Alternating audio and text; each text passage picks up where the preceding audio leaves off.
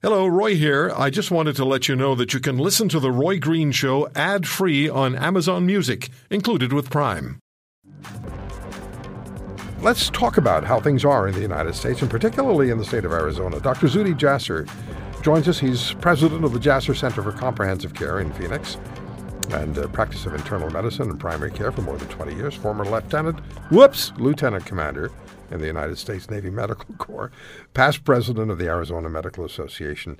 He's also a president of the American Islamic Forum for Democracy, and uh, his book is. Um, where's it gone? I know what your book is, Zuhdi. Battle for the Soul of Islam. And I, I, I didn't look. It wasn't on my screen. It was in my head. It just I just had to find it. How are you? Good. It's great to great to talk to you again, uh, Roy. How you doing? Yeah, I'm doing well. It's uh, it's been a while since we've talked, and and COVID's had a lot to do with that.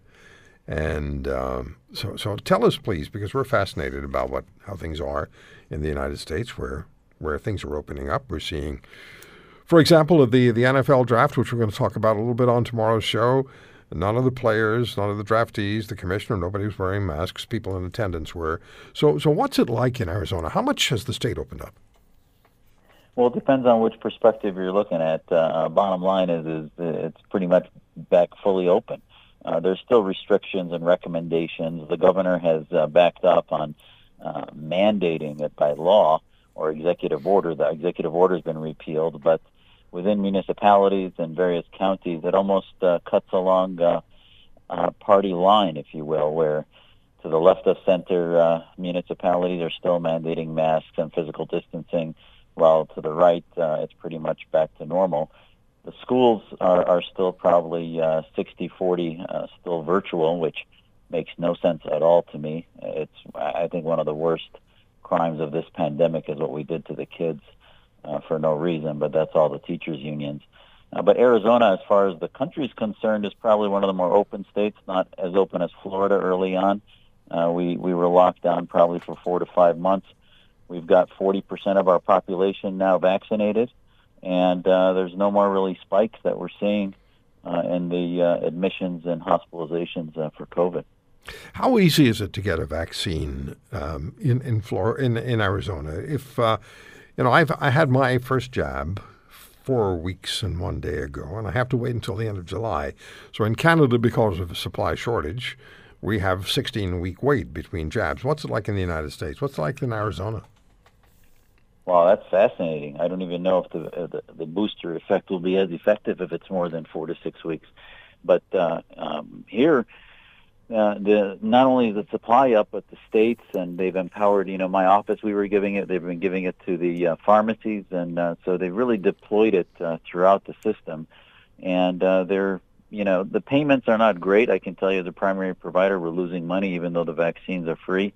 Uh, but they had huge uh, centers for vaccinations at major stadiums and fairgrounds and elsewhere. Uh, it's, I, I have to tell you, I think it's sort of Americans should look at the Canadian lag in this and realize what happens when medicine gets socialized. I think. Well, it's a it's a major issue, and uh, you know we're told we're all going to be vaccinated. Those of us who want to be by September, but that's. You know, it's a it's a long wait, and people are staying in their homes. So, if I if if I were living in Arizona, how freely could I go out? Would the malls be open, restaurants be open, ballparks be open? Yep, uh, everything's open except the major uh, ballparks and things have uh, still limited capacity. I think 30 to 40 percent.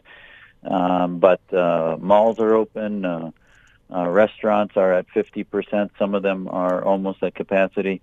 Uh, so the, what we're having now is uh, they can't fill the jobs, uh, and we're trying to figure out where all the uh, human assets went. Uh, uh, the, there are multiple restaurants and others that are talking uh, that are speaking to newscasters wherever they can and say, listen, where's where's the the population that needs jobs because uh, we can't open at full capacity because we don't have the employees we need, and I think it has to do with the cash handouts and, and, and change in culture that happened over the past six months with the lockdowns. I saw a trucking firm, I think in uh, in Texas, they were offering was it twelve thousand dollars a month plus benefits plus mileage and and they're and they're struggling. They still can't get enough truck drivers. They need drivers, and they're just offering you know. 150 to 175 thousand dollars total for, for for for per year for for trucking right now. And the the the cautionary tale is even beyond the uh, the uh, employees. Uh, we have costs in almost every industry, in commodities and in uh, uh, construction costs and everything that are beginning to go up two, three hundred percent. So we're on a, a track, as you may recall, under this is sort of like uh, not only Obama 3.0 but Carter 2.0, where we're going to be seeing inflation significant as they print more cash, no jobs, prices triple. Um, we're headed towards, I think, significant inflation in conjunction with unemployment. Yeah, you're you're very politically aware, and uh, you're also a radio talk show host, and uh, in addition to everything else you do in, in your life. So, Zuhdi, after the election, uh, last November 3rd, I think it was, 2nd or 3rd, um, what's the mood uh, now in the United States? How do you discern the mood?